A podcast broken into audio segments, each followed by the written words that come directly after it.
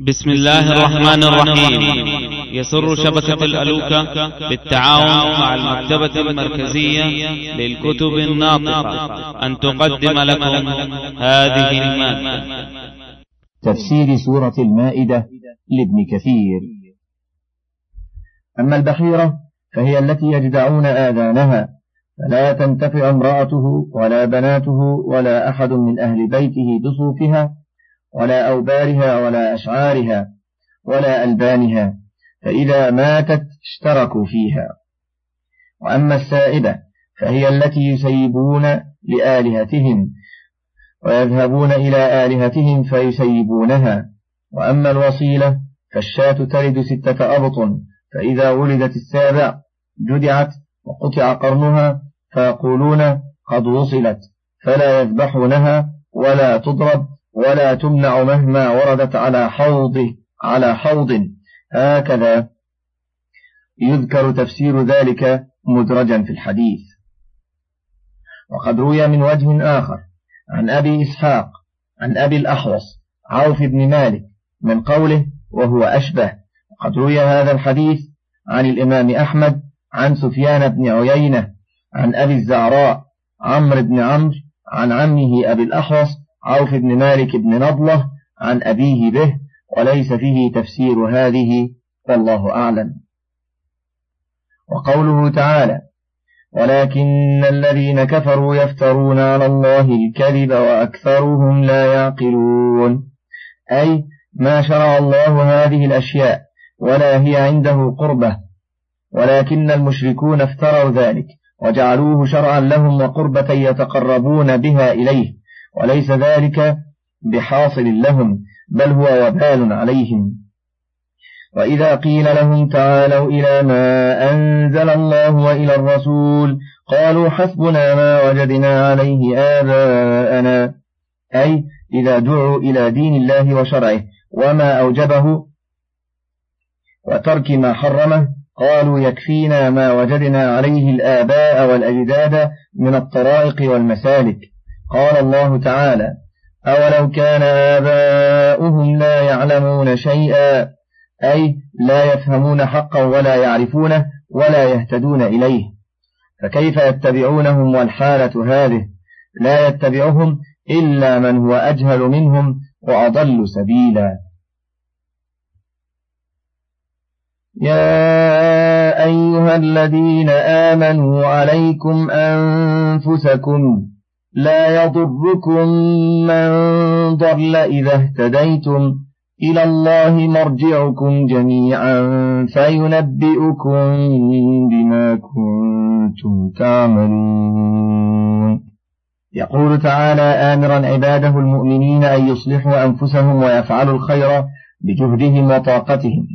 ومخبرا لهم أنه من أصلح أمره لا يضره فساد من فسد من الناس. سواء كان قريبا منه أو بعيدا. قال العوفي عن ابن عباس في تفسير هذه الآية. يقول تعالى إذا ما العبد أطاعني فيما أمرته به من الحلال ونهيته عنه من الحرام فلا يضره من ضل بعده إذا عمل بما أمرته به. وكذا روى الوالدي عنه. وهكذا قال مقاتل بن حيان. فقوله تعالى يا أيها الذين آمنوا عليكم أنفسكم نصب على الإغراء.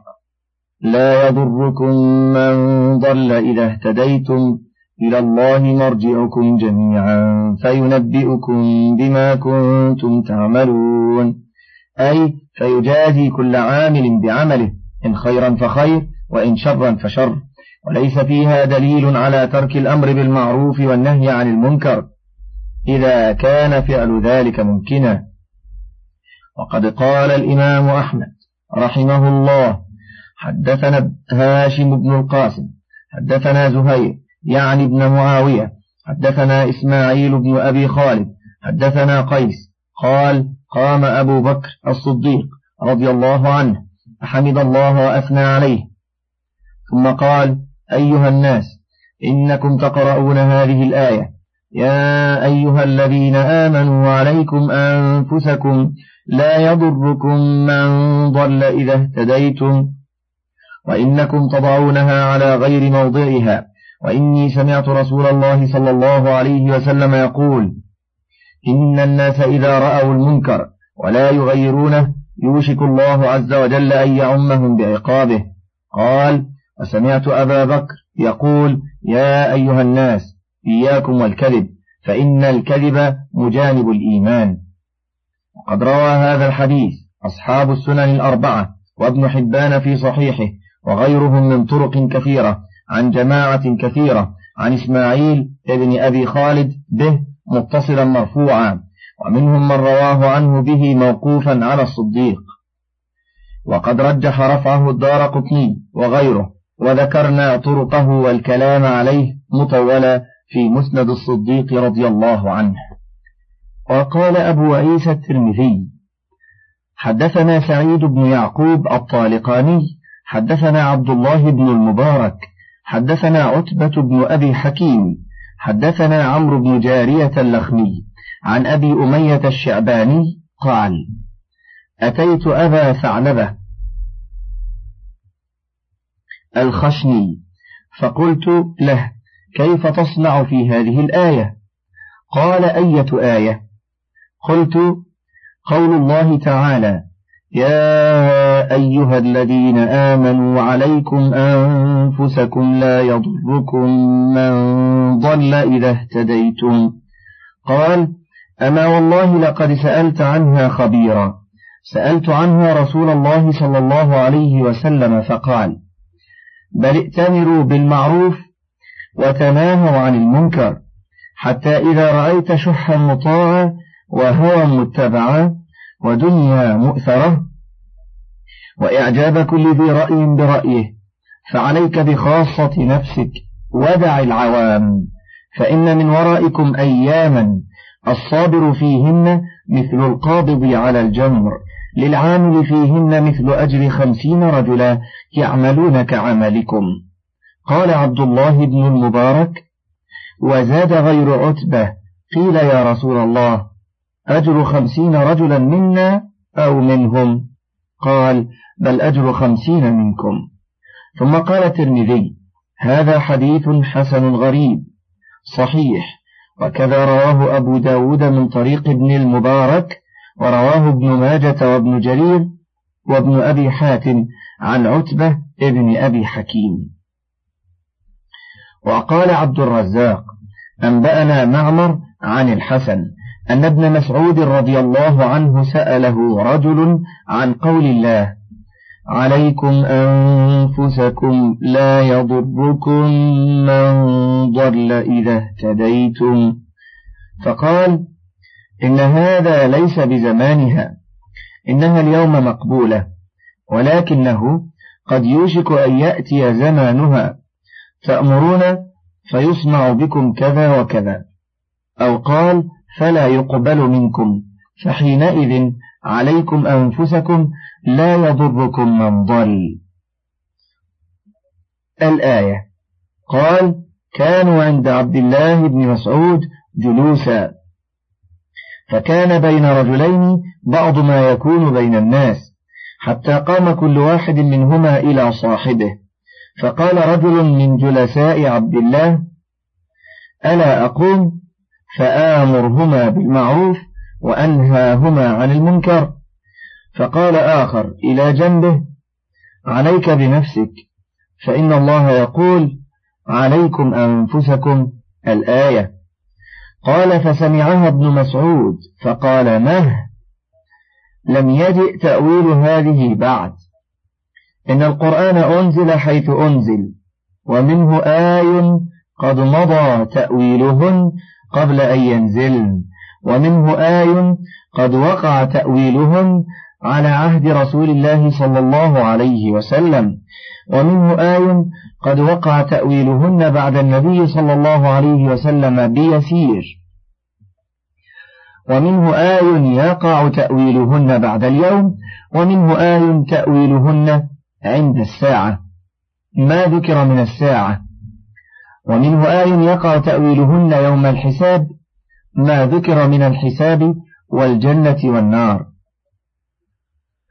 فما دامت قلوبكم واحدة وأهواؤكم واحدة ولم تلبسوا شيعا ولم يذق بعضكم بأس بعض فأمروا وانهوا.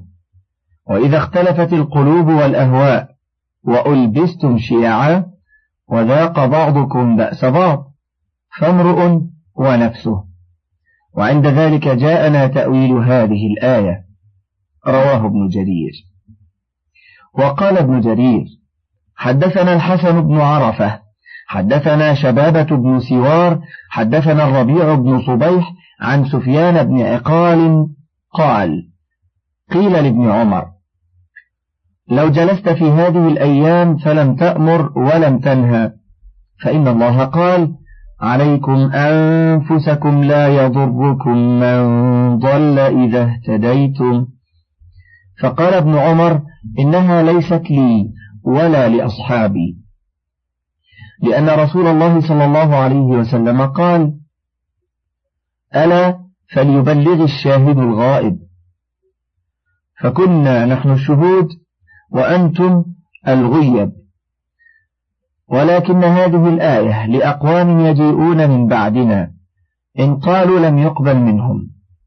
وقال أيضا حدثنا محمد بن بشار حدثنا محمد بن جعفر وأبو عاصم قال حدثنا عوف عن سوار بن شبيب قال كنت عند ابن عمر. إذ أتاه رجل جليد في العين شديد اللسان. فقال يا أبا عبد الرحمن نفر ستة كلهم قد قرأ القرآن. فأسرع فيه وكلهم مجتهد لا يألو وكلهم بغيض إليه أن يأتي دناءه إلا الخير. وهم في ذلك يشهد بعضهم على بعض بالشرك. فقال رجل من القوم وأي دناءة تريد أكثر من أن يشهد بعضهم على بعض بالشرك. فقال الرجل إني لست إياك أسأل وإنما أسأل الشيخ. فأعاد على عبد الله الحديث. فقال عبد الله لعلك ترى لا أبالك أني سآمرك أن تذهب فتقتلهم. عظهم وانههم وإن عصوك فعليك بنفسك. فإن الله عز وجل يقول يا أيها الذين آمنوا عليكم أنفسكم الآية. وقال أيضا حدثني أحمد بن المقدام حدثنا المعتمر بن سليمان سمعت أبي حدثنا قتادة عن أبي مازن قال انطلقت على عهد عثمان إلى المدينة فإذا قوم من المسلمين جلوس فقرأ أحدهم هذه الآية. عليكم أنفسكم لا يضركم من ضل. فقال أكثرهم لم يجئ تأويل هذه الآية اليوم. وقال حدثنا القاسم حدثنا الحسن حدثنا ابن فضالة عن معاوية بن صالح عن جبير بن نفير.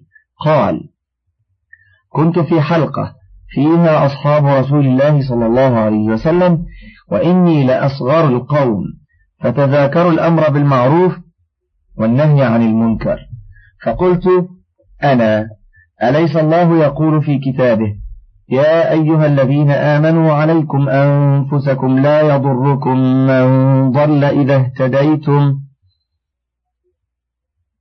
فأقبلوا علي بلسان واحد وقالوا تنزع آية في كتاب الله من القرآن لا تعرفها ولا تدري ما تأويلها فتمنيت أني لم أكن تكلمت وأقبلوا يتحدثون.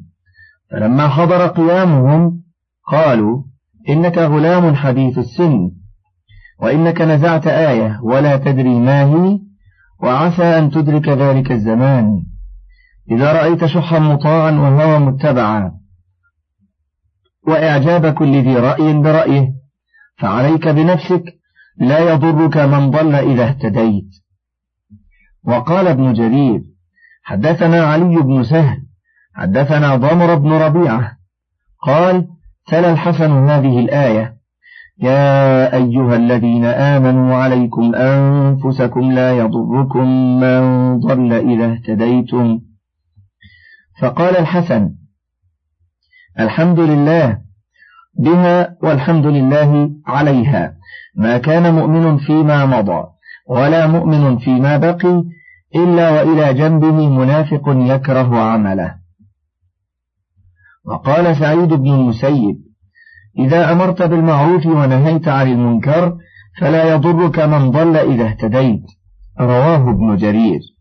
وكذا روي من طريق سفيان الثوري عن أبي العميس عن أبي البختري عن حذيفة مثله. وكذا قال غير واحد من السلف. وقال ابن أبي حاتم حدثنا أبي حدثنا هشام بن خالد الدمشقي حدثنا الوليد حدثنا ابن رهيعة عن يزيد بن أبي حبيب عن كعب في قوله عليكم أنفسكم لا يضركم من ضل إذا اهتديتم. قال إذا هدمت كنيسة دمشق فجعلت مسجدا وظهر لبس العصب فحينئذ تأويل هذه الآية. يا أيها الذين آمنوا شهادة بينكم إذا حضر أحدكم الموت حين الوصية اثنان ذوى عدل منكم أو آخران من غيركم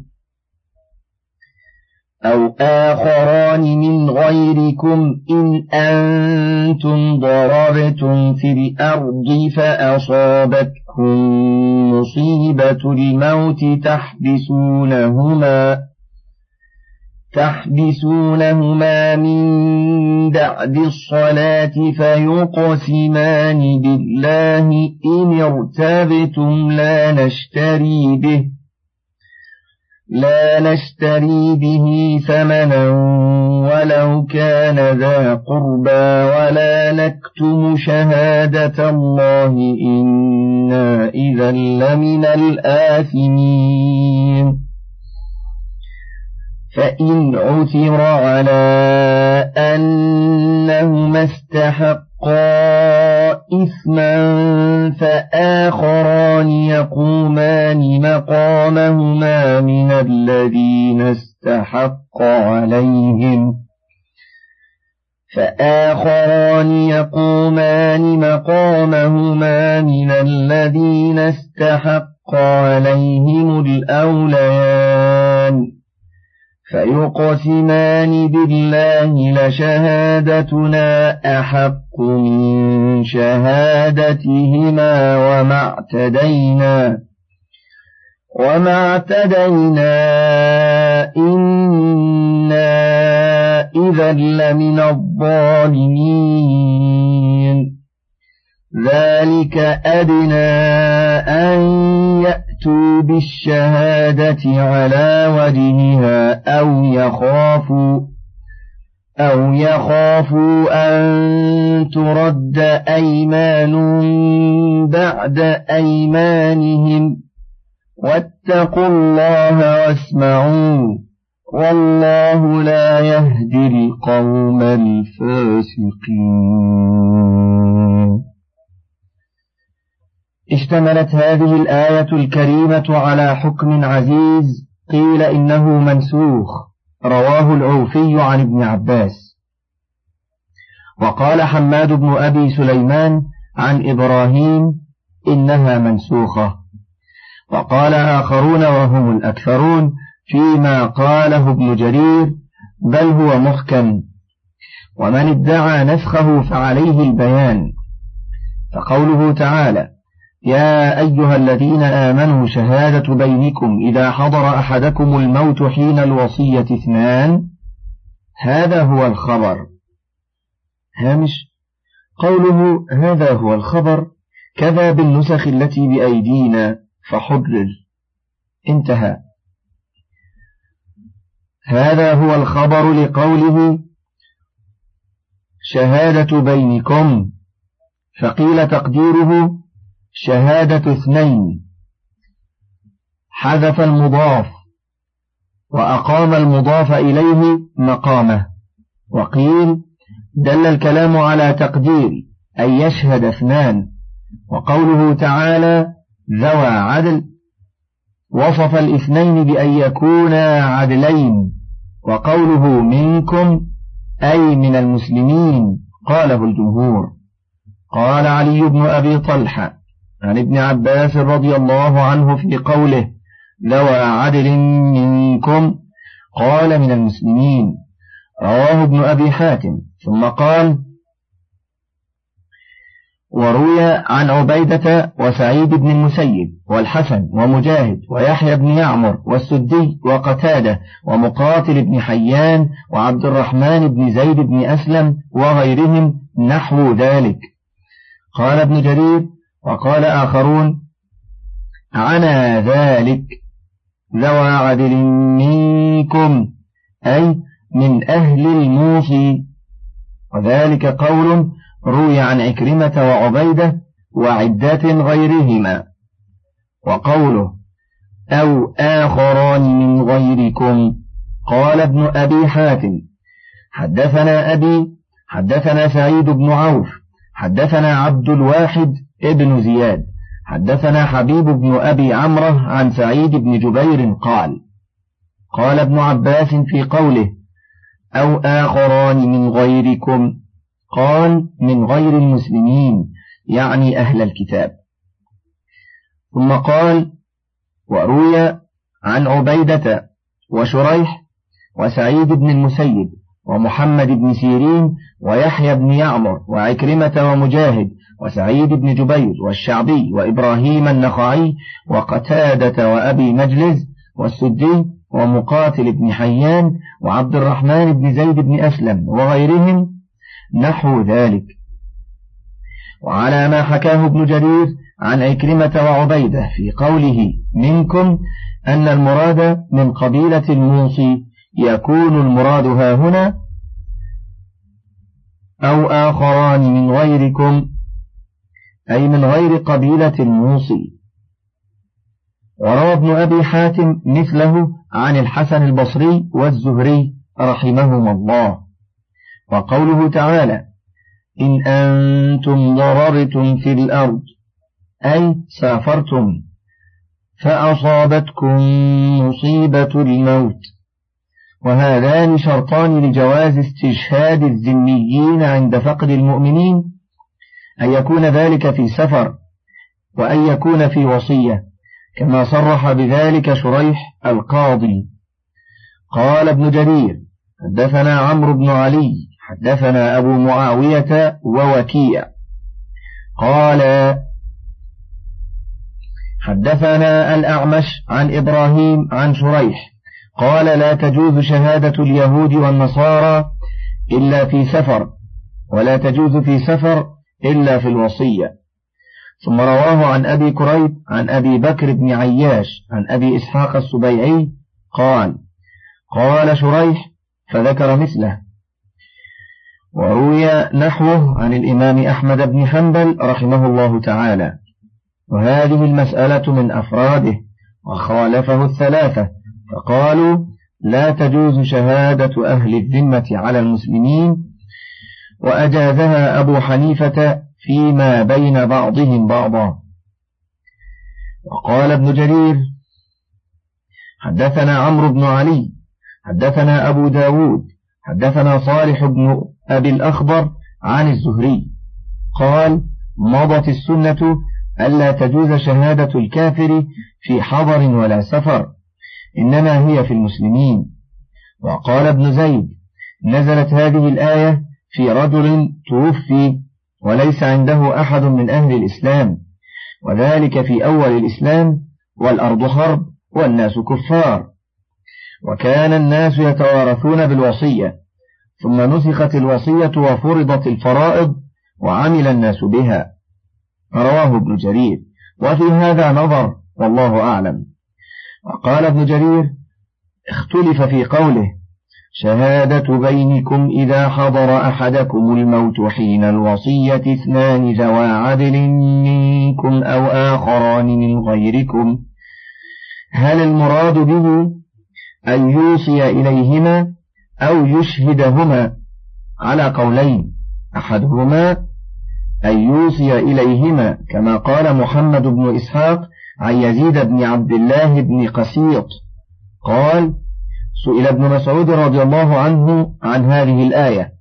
قال هذا رجل سافر ومعه مال فأدركه قدره فإن وجد رجلين من المسلمين دفع إليهما تركته وأشهد عليهما عدلين من المسلمين. رواه ابن أبي حاتم وفيه انقطاع. القول الثاني أنهما يكونان شاهدين وهو ظاهر سياق الآية الكريمة. فإن لم يكن وصف ثالث معهما اجتمع فيهما الوصفان الوصايا والشهادة. كما في قصة تميم الداري وعدي بن بداء كما سيأتي ذكرها آنفا إن شاء الله وبه التوفيق. وقد استشكل ابن جرير كونهما شاهدين قال لأنا لا نعلم حكما يحلف فيه الشاهد. وهذا لا يمنع الحكم الذي تضمنته هذه الآية الكريمة وهو حكم مستقل بنفسه. لا يلزم أن يكون جاريا على قياس جميع الأحكام على أن هذا حكم خاص بشهادة خاصة في محل خاص. وقد اغتفر فيه من الأمور ما لم يغتفر في غيره. فإذا قامت قرينة الريبة حلف هذا الشاهد بمقتضى ما دلت عليه هذه الآية الكريمة. وقوله تعالى تحبسونهما من بعد الصلاة قال العوفي عن ابن عباس يعني صلاة العصر وكذا قال سعيد بن جبير وإبراهيم النخعي وقتادة وأكرمة ومحمد بن سيرين. وقال الزهري يعني صلاة المسلمين. وقال السدي عن ابن عباس يعني صلاة أهل دينهما. وروي عن عبد الرزاق عن أيوب عن ابن سيرين عن عبيدة. وكذا قال إبراهيم وقتادة وغير واحد. والمقصود أن يقام هذان الشاهدان بعد صلاة اجتمع الناس فيها بحضرتهم. فيقسمان بالله أي فيحلفان بالله. إن ارتبتم أي إن ظهرت لكم منهما ريبة أنهما خانا أو غلا فيحلفان حينئذ بالله. لا نشتري به أي بأيماننا قاله مقاتل بن حيان. ثمنا أي لا نعتاض عنه بعوض قليل من الدنيا الفانية الزائلة. ولو كان ذا قربى أي ولو كان المشهود عليه قريبا لنا لا نحابيه. ولا نكتم شهادة الله. أضافها إلى الله تشريفا لها وتعظيما لأمرها. وقرأ بعضهم ولا نكتم شهادة الله مجرورا على القسم. رواها ابن جرير عن عامر الشعبي. وحكي عن بعضهم أنه قرأها ولا نكتم شهادة الله والقراءة الأولى هي المشهورة إنا إذا لمن الآثمين أي إن فعلنا شيئا من ذلك من تحريف الشهادة أو تبديلها أو تغييرها أو كتمها بالكلية. ثم قال تعالى فإن عثر على أنهما استحقا إثما أي فإن اشتهر وظهر وتحقق من الشاهدين الوصيين أنهما خانا أو غلا شيئا من المال الموصى به إليهما وظهر عليهما بذلك فآخران يقومان مقامهما من, من الذين استحق عليهم الأوليان. هذه قراءة الجمهور. استحق عليهم الأوليان. وروي عن علي وأبي والحسن البصري أنهم قرأوها. استحق عليهم الأولان.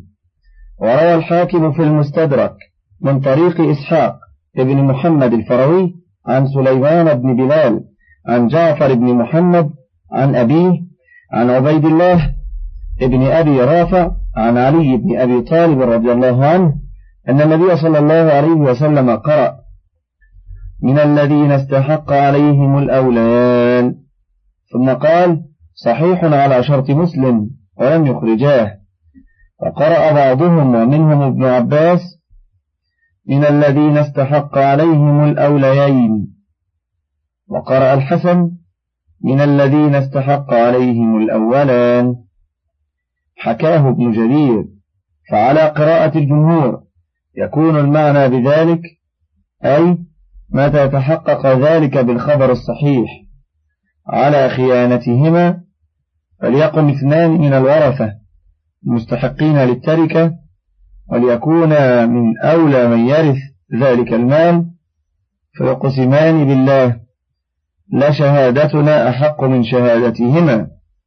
أي لقولنا إنهما خانا أحق وأصح وأثبت من شهادتهما المتقدمة. من فضلك تابع بقية المادة.